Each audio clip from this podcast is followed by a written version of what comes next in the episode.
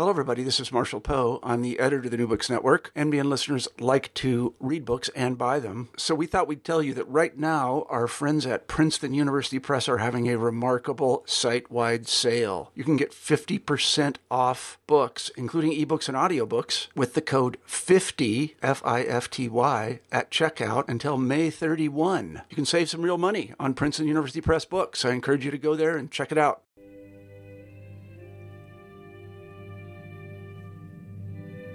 New Books in Economics, brought to you by EAEPE, the European Association for Evolutionary Political Economy. Welcome to the New Books in Economics series. This is a channel of the New Books Network, and I am your host, Andrea Bernardi from Oxford Brookes University. We are here today with the author of a great new book, and the title is Transition Economies Transformation, Development, and Society in Eastern Europe and the Former Soviet Union. The author is Alexander uh, Gevorkyan, and uh, is uh, now reaching us from New York, where he is uh, associate professor in economics, and in particular is Henry George Chair in Economics at the Department of Economics and Finance of the Peter Tobin College of Business at St. John's University in the United States. Welcome to the podcast. Thank you very much. Thanks for inviting me. You're welcome. Can you tell us something about your current affiliation, your previous, and your background, your education, and how you arrived to write this book? So, what is the background of the book? Absolutely. The path was very is very long. I'll try to keep it very short. I'm, um, as, as you mentioned, associate professor now in economics, but before that, um, I also had a bit of a corporate career. I was uh, 11 years in uh, consulting and then two years in uh, public economic policy here in New York. Um, but in the meantime, I would still be teaching and uh, doing some research. Now, as I worked uh, on figuring out some 10, 11, 15 years ago on what, what might be an interesting topic to focus on in terms of my research and uh, doctoral uh, dissertation at the New School in New York City. Um, one topic came uh, kept coming up. I was interested in macroeconomic development in general, um, but it, I needed some regional uh, focus. And what I found was that um, there wasn't really much in terms of a general overview on the economies that the book is about, sort of the post-socialist economies of Europe and former Soviet Union. And so my first attempt at doing anything serious in that field was back in 2008, 2009, um, when I worked, um, uh, uh, when I started working uh, in that area. And uh, gradually, sort of things just evolve, and uh, with uh, teaching and teaching develop, economic development, uh, the topic started to reappear more and more frequently in my discussions, in my presentations, and some uh, research. And uh, eventually, I came to a realization that I might have enough material to uh, actually sit down and uh, work on the book.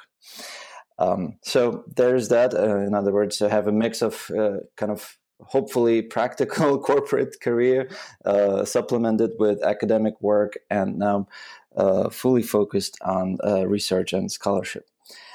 Uh, about the book, um, well, again, the, the origin was back then, and when I started teaching and developing uh, more or less uh, transition economies focused curricula, um, I started kind of going through lots of literature, and what I found was that uh, much of the literature was focusing on specific issues. Um, it, it, it's you know there's not there's no lack of publications um, on specific topics, and especially in the 90s and in the early 2000s, there was so much attention to the economic reforms, the different ways to measure success or failures, and things like that. Specific country studies. The World Bank has a dedicated unit on Europe and Central Asia. Um, so no one could really try to rival. And in a way, I'm not trying to do that. But what I noticed is that the, most of the studies are specialized case study. And this is where I thought I could try and attempt to offer somewhat a different perspective in the, uh, with this book. And in a way, I try to combine this uh, story of transition, or what we refer to as transition, uh, in this economic history perspective in a more systematic way, in, involving all of the countries affected. A bit of a long, longish answer, but uh, being uh, sort of closely related to the to the topic, um, kind of, um, that's uh, that's how I feel right at the moment about the book. Very good. So you mentioned the keyword, which is transition. And if I, am not uh, wrong, the, the field of transition economics has been always, and in particular since the fall of the Berlin Wall, associated with, uh, let's say, a transition towards one possible direction, which was uh, market economies uh, within a context of liberal democracies. Um, for now, many years, uh, since 1991, this has been the case. But now I wonder whether the Chinese model is somehow changing the field of transition economics since perhaps we have an additional model which is there and which is rather successful and might suggest uh, other countries to let's say move towards that model. Right. So that's a uh, I think a very uh, apt uh, comparison. Um, so let, us start with transition probably because as you properly pointed out, um, in the 90s, it was all about a, a vision of a free market economy uh, with uh, private businesses uh, flourishing and limited government involvement, and so on. There was a model of success that, at least in the minds of the uh, architects of the reforms, uh, that existed, um, and uh, in a way, you know, I make that uh, brief comment in the book. In a way, this would become just another type of belief, just like the Marxian economics were guiding the uh, policymakers in the Soviet Union, the the market economy was guiding uh, in very much uh, with the same much uh, sort of devotion um, uh, economists of the early 90s. But that's the big question: transition to what? And I raised this in, in the book actually. in in the first two chapters of the book, which are a bit more methodological, I talk about well transition to begin with, how do we define it? Then transition from what, and then transition to where, uh, or what is the final destination? And what I discovered in, in the research working on this is that, um, again, there was a, a, wide range of publications. Um, people uh, approaching this from a pure neoclassical economics point of view, or trying to build it into more historical perspective and trying to build some kind of uh, framework around that. Um, but there was not much agreement other than, well, the economies have to be more open and liberalized. But what that re- really meant to the societies was not exactly uh, captured. So I talk about that uh, a little bit. And then um, in comparing to China, that's where I bring in the definitions and the different aspects of this transition. Because what I would actually propose, and that's captured in the title of the book, um, is that it's not the transition that happened, but transformation. Um, so, if comparing to China, uh, there are several questions that I think we will probably be able to touch on that in more uh, again in, in, in, a few moments. But specifically, um, uh, it's the timing, of course. It's the type of the reforms. It's the type of uh, social structure um, that existed back or characterized the Soviet model um, and Eastern European model, um, and what is present in China. It's the methods that are being used in terms of um, uh, uh, sort of the economic stimulus and so on, and specifically the fact that, and it's it, it's it's been brought up in literature, and there's some new research that is more empirically based, going back into history, and which gives us more uh, uh, foundation, sort of more ground, uh, footing to say that um, it was the ability, in the case of China, to push the technology and technological innovation into this larger consumer market, which was lacking in the specific case of the Soviet Union transformation. Um, so, if we, the difficulty for me is not being a political scientist. I try to avoid making these type of bold statements. But from a macroeconomic perspective, um, this uh, lacking uh, uh, uh, initiative, so to speak, and just seeing things and taking things as they were and thinking things were fine, and rather than reinvesting into more innovative technology that would bring consumer markets um, to the forefront. Um, I think that was the one of the problems in the in the 70s and the 80s in the Soviet Union, which then led to the questions of well, we have to reform, but how to reform was not really obvious again, there was no model of uh, moving from an, a centralized economy to uh, what was suggested to be a free market economy, because the free market itself was not really clear what that meant. Um, so we have, uh, in in the case of the Soviet Union and Eastern Europe in the 90s, we have the uh, sort of the confluence, this mix up of political and economic, social and cultural aspects um, which I believe a bit more are a bit more controlled than if you think about China and um, this ability uh, to eventually become the global manufacturer, sort of in the case of China. Thank so, you very much for answering my question, which yeah. uh, was not strictly connected to the book. And uh, now let's go back to the book. Um, so, yes, you start with transition versus transformation. Then you move uh, towards uh, a, macro, a macroeconomic analysis of this transformation. But then you introduce the notion of human transition. So, what mm-hmm. have you have you been measuring and looking at uh, in terms of market and uh, human transformation? Mm-hmm. Okay, so this is the the the aspect that I thought was uh, critical, and, um, that's the one that we often omit in very technical economic analysis that we do. Um, the human transition is simply put, how is an average person affected by the changing macroeconomic and political environment?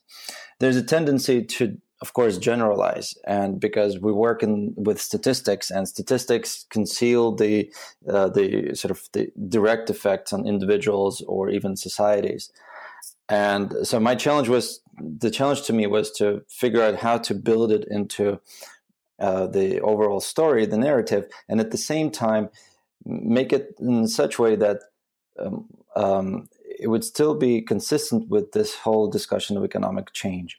And I think what I tried to do was that discuss uh, the uh, the situation build towards sort of the understanding uh, of under, situation of living standards before the 1990s uh, and then how those started to change after. And there are a couple of ways this could be shown. One was the discussion on the problems of income and wealth inequality. And it's not that we should idealize any previous models or any model whatsoever.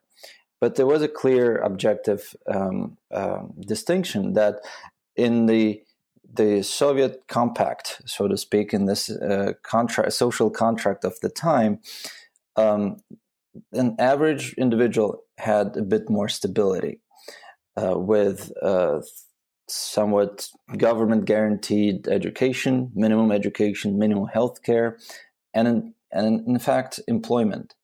Now, this should not be taken as a perfect world. Obviously, we have to be very objective.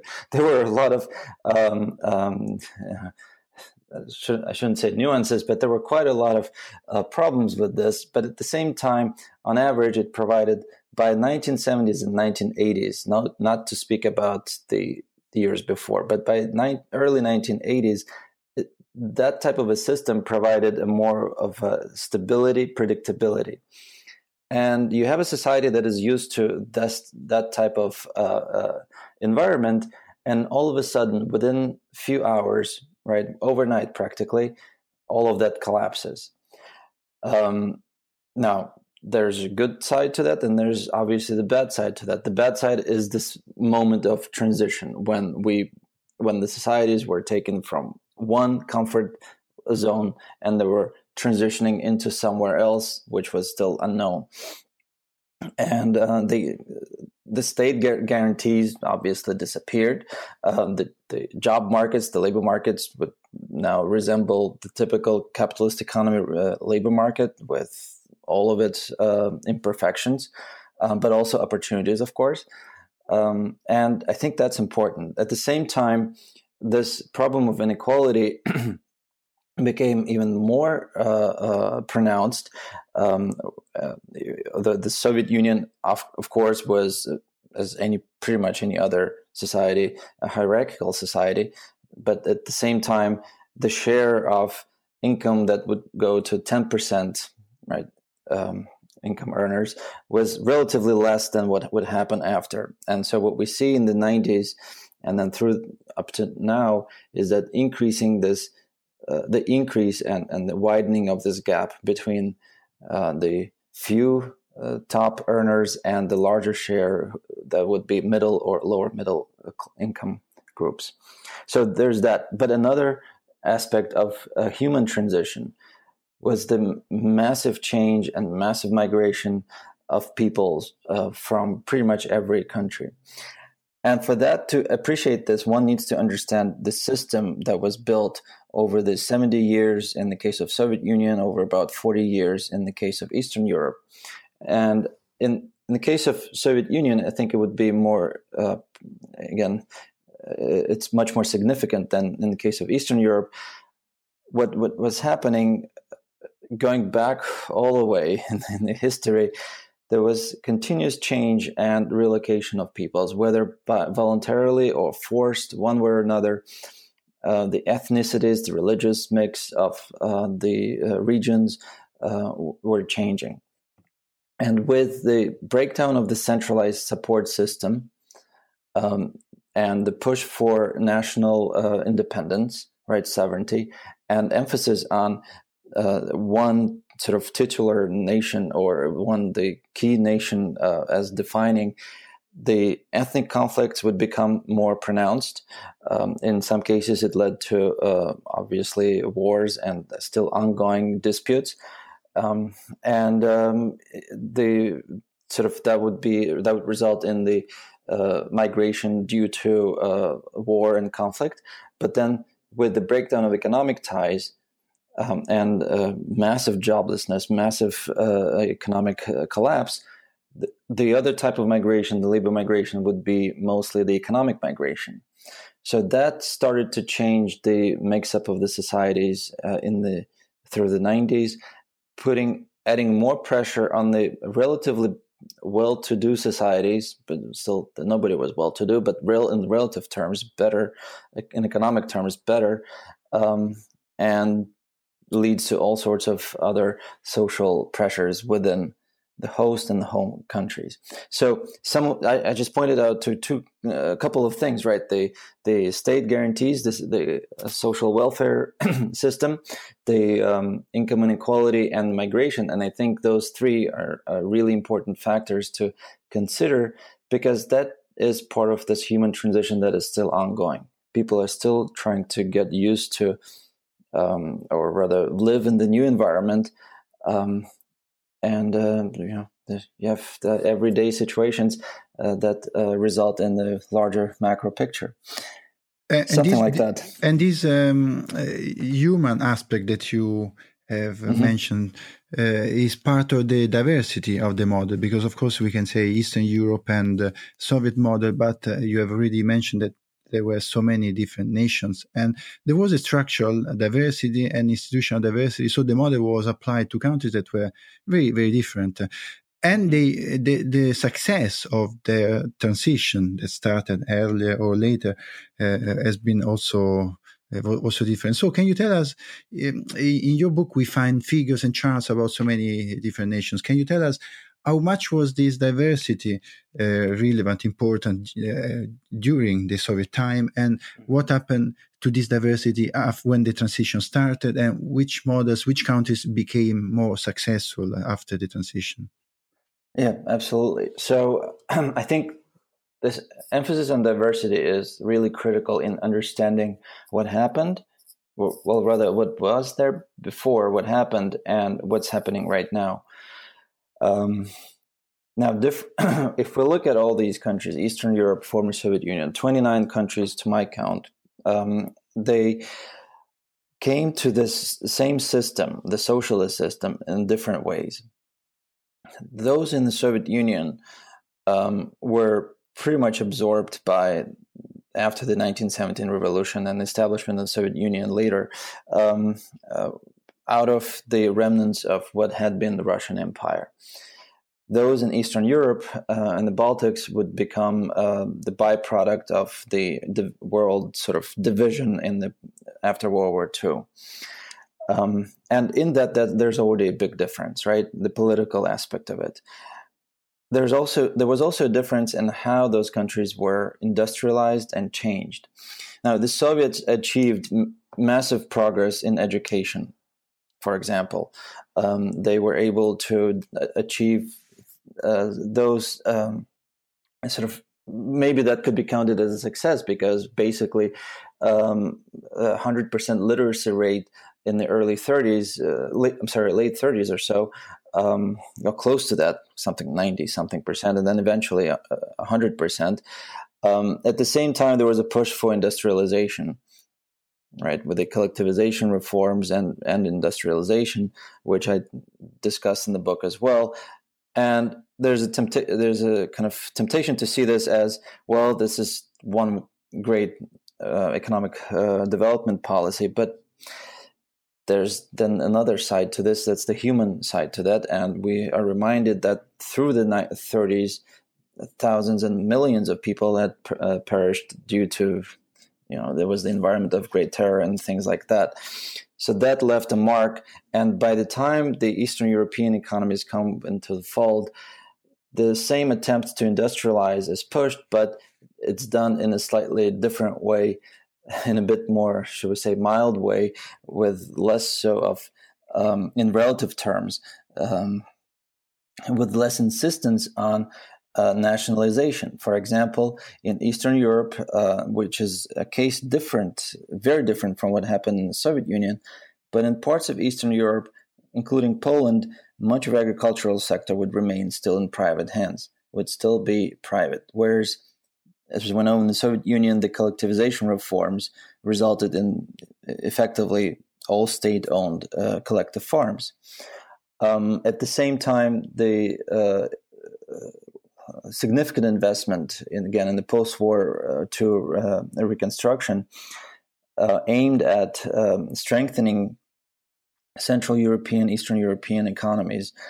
Um, created some sort of a sense of competition between those among those economies by 1970s uh, and 1980s. Um, and in a in a sense, in a some way, there's uh, one could argue that it it's that backbone created back then that helped them then later to integrate with European Union uh, supply chain much more successfully than, for example, in the case of the Soviet Union economies. The Soviet Union re- would remain uh, until the last moment a very much centralized economy, right? Sort of the, the decisions are made in the center, and there's a big state plan, and that is how um, pretty much everything is distributed and uh, pre- was produced uh, with one part, let's say, uh, in any example, even a simple desk, one part being produced in country A and another part in country B, and the, and the whole thing gets assembled in con- country C, and then it's painted in, in somewhere else.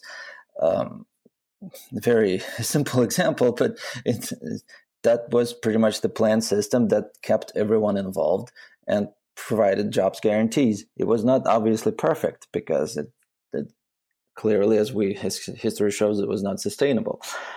Uh, whereas in Eastern Europe, things were slightly more different because there was more emphasis um, um, in with with Eastern European economies being able to retain their individuality, especially in national terms, um, whereas that was not the case in former Soviet Union, where it was all one country.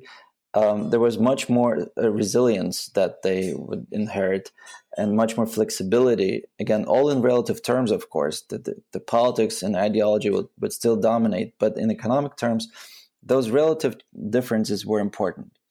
So, maybe a bit of a long preface, but to a short answer that those initial conditions with which these countries would enter the early 90s and the reforms process, I would think were uh, fundamental in then defining uh, who succeeded in macroeconomic uh, or achieving certain macroeconomic targets and who did not. Um, and they would also, uh, then later in the book, I talk about how they also inform um, the current situation and how we would understand or try to attempt to understand um, the current institutional change and current macroeconomic uh, change uh, in that part of the world.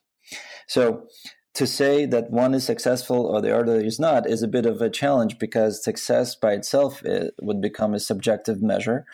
And in macroeconomic terms, I think that would be an explanation that there were the initial differences um, and uh, in the in the sense of industri- how the industrialization went in the Soviet Union and Eastern Europe, the results of it, and the ability of Eastern European economies um, uh, to then integrate on that industrial using leveraging that industrial backbone with the rest of the world. Uh, I would like to ask you something uh, that you don't cover explicitly in the book, which is uh, the industrial rural divide in the Soviet Union, because this is a problem also in China. It used to be a problem under Mao, and uh, for other reasons, it is still a problem. So, how those several 29 nations you mentioned uh, mm-hmm. dealt with this divide in the same way, in different ways, in more or less successful ways? Mm-hmm. Um,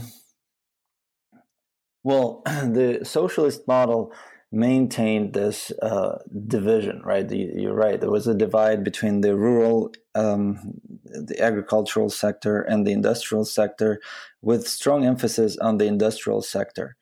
The difficulty, of course, with then taking this point further was that the industrial sector was just developed for its own sake. It was the production of means of production for the sake of production of more means of production rather than the consumer items. So the within the Soviet model, which again would be separate from Eastern European model, um, the agricultural sector was the the dependent sector, right? It was the sector that would provide. Um, it would be the sort of it's the initial sector that would provide then for successful uh, functioning of the industrial sector. And the industrial sector would be urban uh, primarily urbanized uh, sector.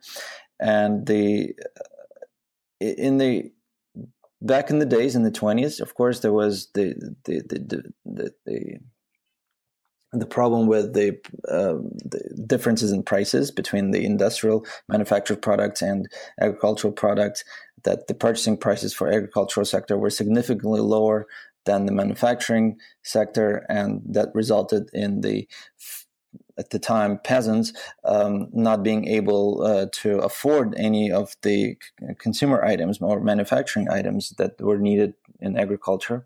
So that was resolved in administrative way. Later on sort of in the now in the 70s and the 80s um, it would the agricultural sector would still remain lar- largely uh, uh, functioning as a ba- based on subsidies basically from the state. Um, it was there was problems there were problems with the efficiency um, because again the main focus for the planners was on the industrial capacity and building up the industrial backbone. In a way uh, one could say that they followed the uh, sort of the development models that would again that we have and we tried uh, that were tried uh, elsewhere in the world uh, again focusing on import substituting um, industrialization type of approach. Um, However, it was not because of the agricultural productivity that, for example, we had more. Uh, there was there was a need for uh, workers on the factories, um, but it was simply because the sector existed on the subsidies. So the differences in living standards were also quite visible. Those in the rural areas obviously had limited access, much more limited access to various services, uh, including what I mentioned, the education, healthcare, and so on um, the uh, salaries were relatively lower than in the urban areas or industrial areas, and that division would remain. Another problem that existed was the uh, local uh, sort of the system of residency, right? That uh, kept people essentially uh, in the place of their their birth, or unless they were appointed after graduating from college to um, uh, uh, to a job, unless they were stationed somewhere.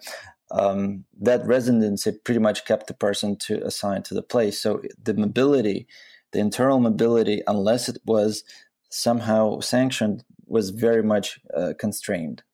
So again, maintaining that divide between the agricultural and, and the industrial sectors. Thank you. Uh, can you tell us something about the future, the current uh, situation of uh, Eastern European uh, nations uh-huh. that, by the way, uh, reacted to the latest financial and economic crisis in, again, less or more successful ways, uh, but in particular Russia. So, what do you forecast uh-huh. for the future? not um, completed transition of Russia. Of course, yeah. So I may give you another long answer, but it goes something like this: the future is always bright.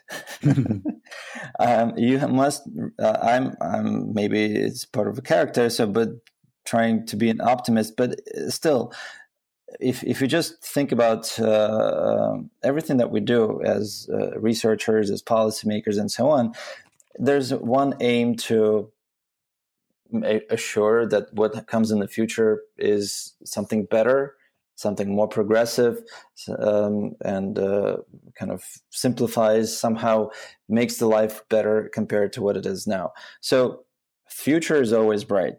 However, that's the, where the difficulty is. To get to this bright future, we have to accept this past history, and the and the past is very complicated. Um, I tried to sketch this just now very quickly, but the, being objective about the, one's history is probably one of the most difficult things that can be done.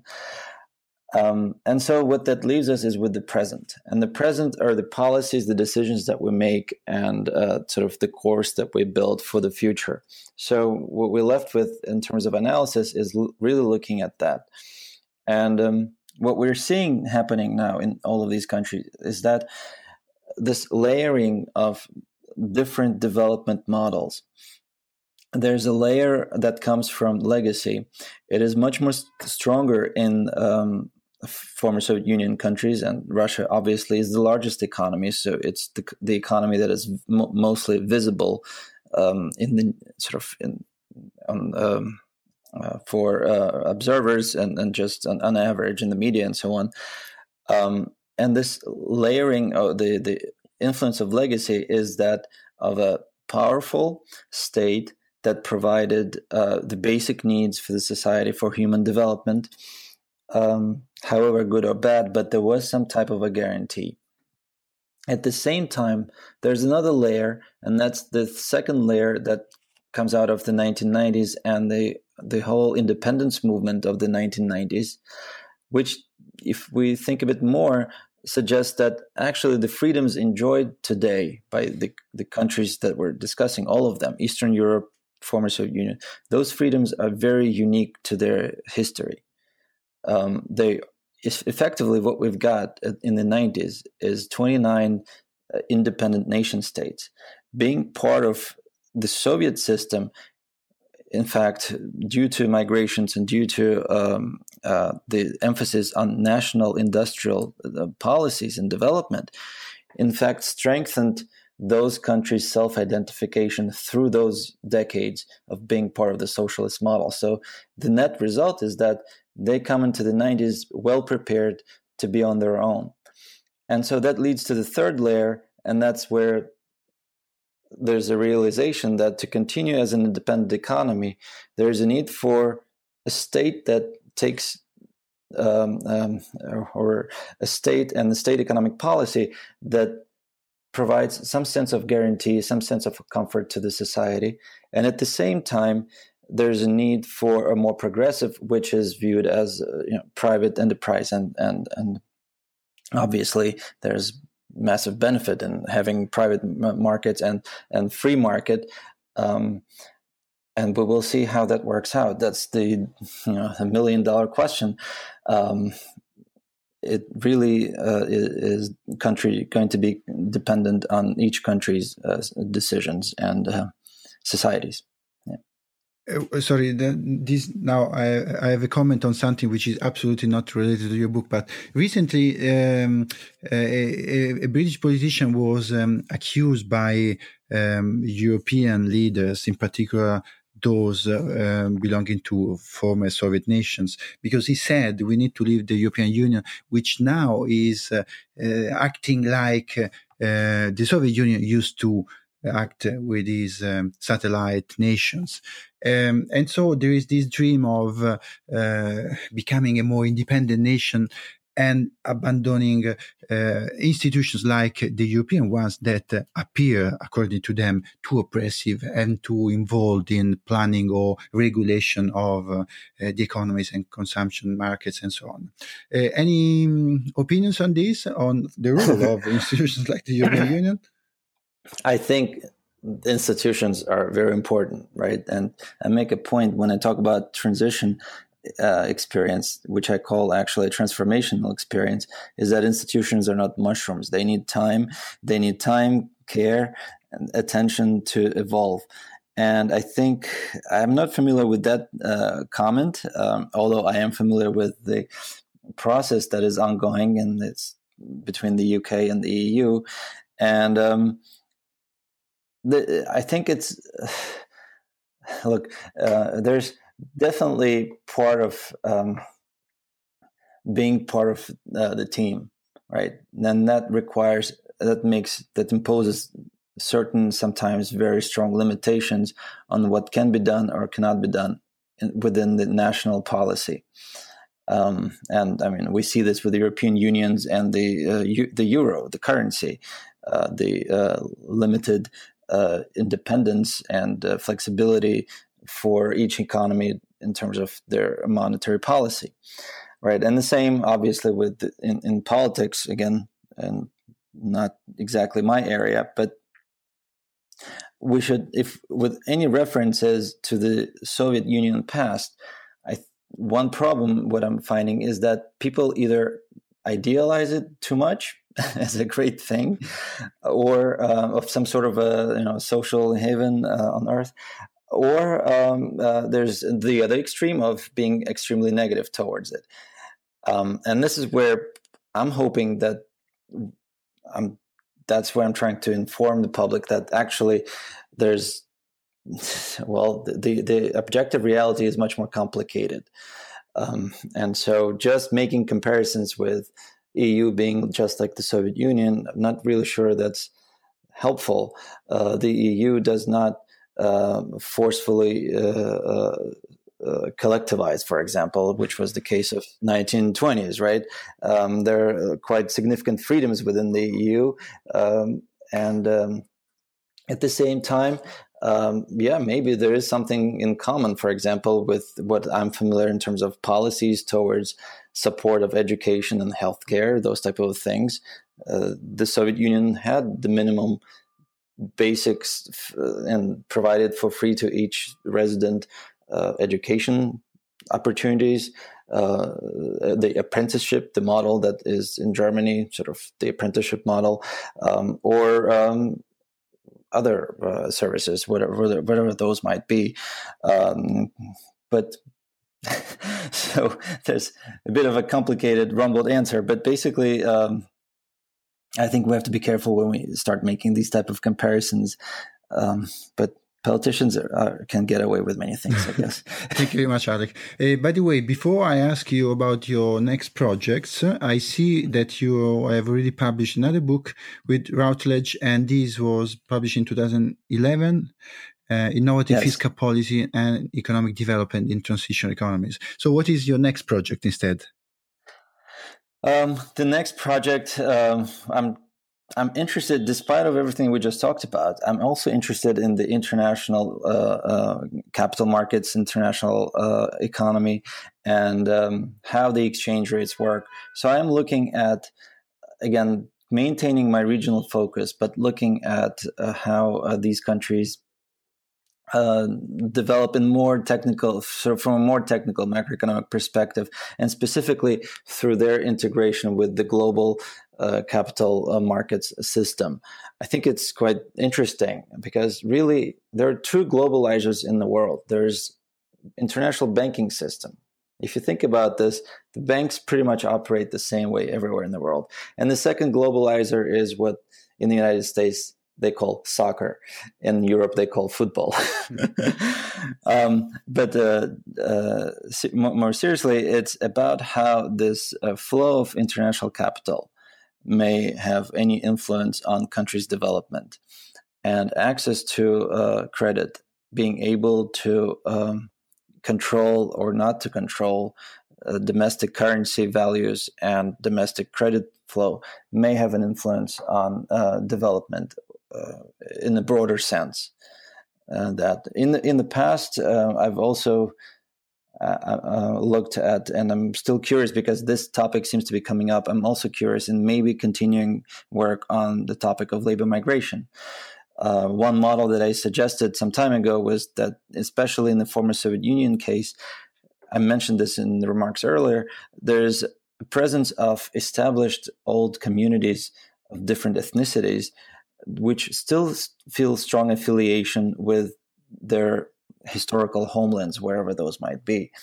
And the migrants, labor migrants coming to the host country from those homelands may have an opportunity to connect with uh, this old diaspora, so to speak. And that could be a more meaningful and less painful way of streamlining migration policy.